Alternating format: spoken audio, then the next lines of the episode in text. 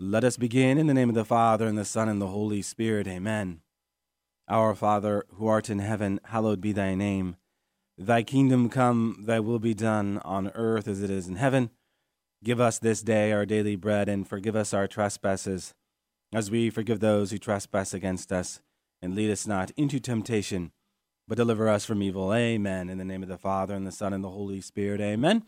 Well, welcome to another edition of Seeds of Truth. This is your host, Joel Kraft, coming to you from KKXX Studios, 103.9 FM and AM 930. It is great to be with you another Friday evening where we are set to continue our explorations into these Catholic musings, these musings that I have from the past week. I take one thing that really struck me from this past week, either from something I came across within the culture or something I may have taught in another setting. Whatever really hit me, I bring to the airwaves. Um, and also, I take up one of your questions, right?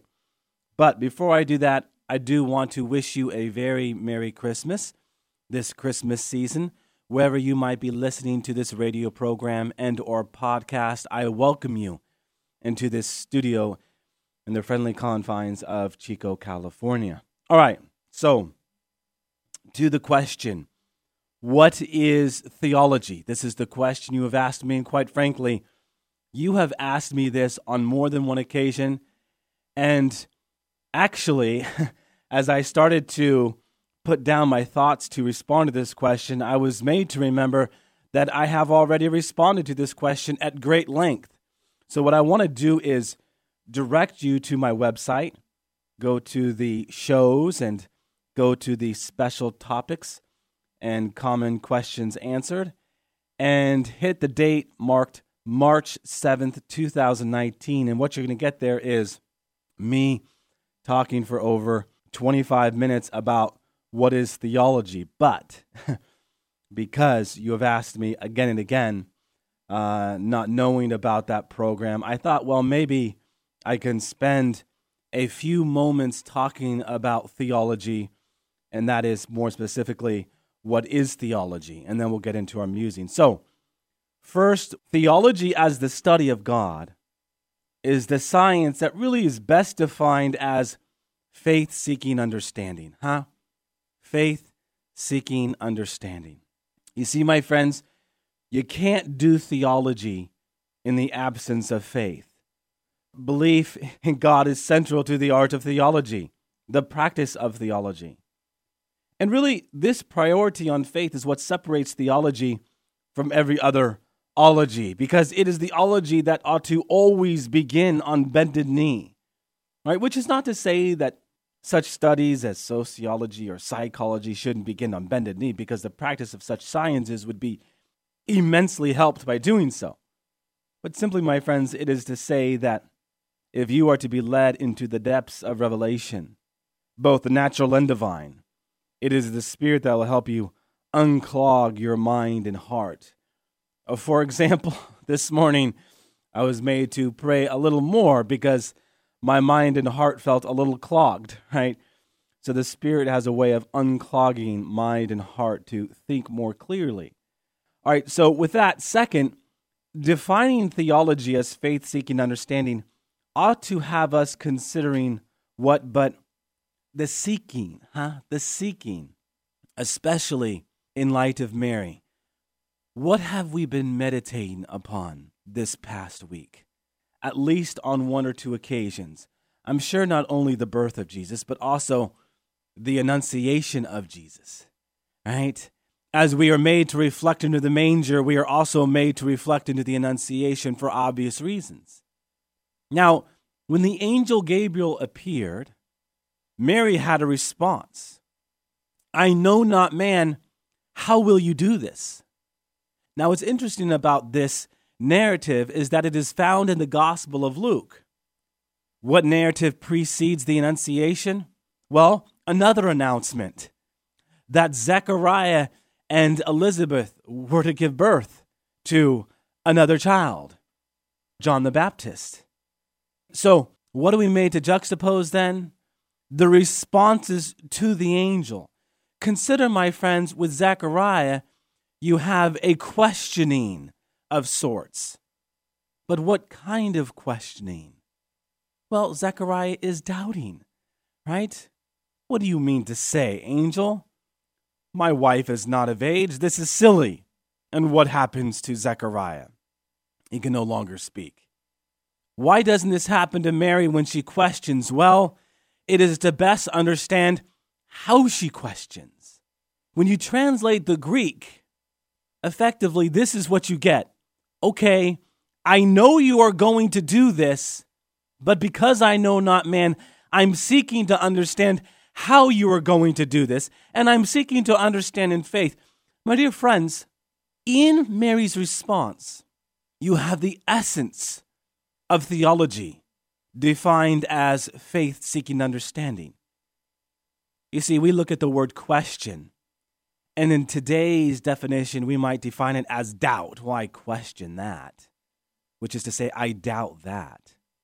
But that's not what question actually means. That's what Zechariah was doing.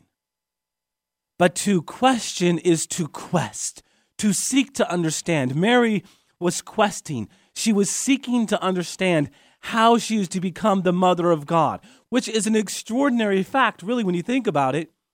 She believes that she's going to be the mother of God, and she's never been with man. I mean, this is incredible, really. So, as we compare Zechariah and Mary, I think we can better get at what that seeking is all about, right? Which is to speak to the importance of that uh, ready to act at a moment's notice, ready to respond in faith at a moment's notice. So, in our quest then to understand those things around us, we do so in faith.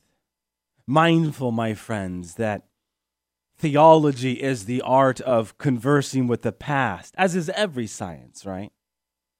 Specific to theology, one is to deepen the articulation of what is already held as true but maybe ineptly expressed. You see, my friends, theology does not seek to change the substance of revelation, what is already true. Truth is truth. No, theology expresses growth, as of an acorn into an oak tree and faith guided by reason does this. All right, to our principal musing for this evening. For this, we turn our attention to sacred scripture and, dare I say, do a little theology. this week, I was made to reflect upon an important verse that has us focusing on the infant king. If you're to go to the Gospel of Luke, Luke commences his account on the birth of Jesus with the following words this is Luke chapter 2, verse 1. In those days, a decree went out from Caesar Augustus that all the world should be enrolled. All right, simple enough. On one level, Luke is providing the reader with the historical circumstances bringing Joseph and Mary to Bethlehem, the birthplace of Christ. On another level, brothers and sisters, the mere mentioning of Caesar Augustus in the infancy narrative of Christ is charged with meaning and significance.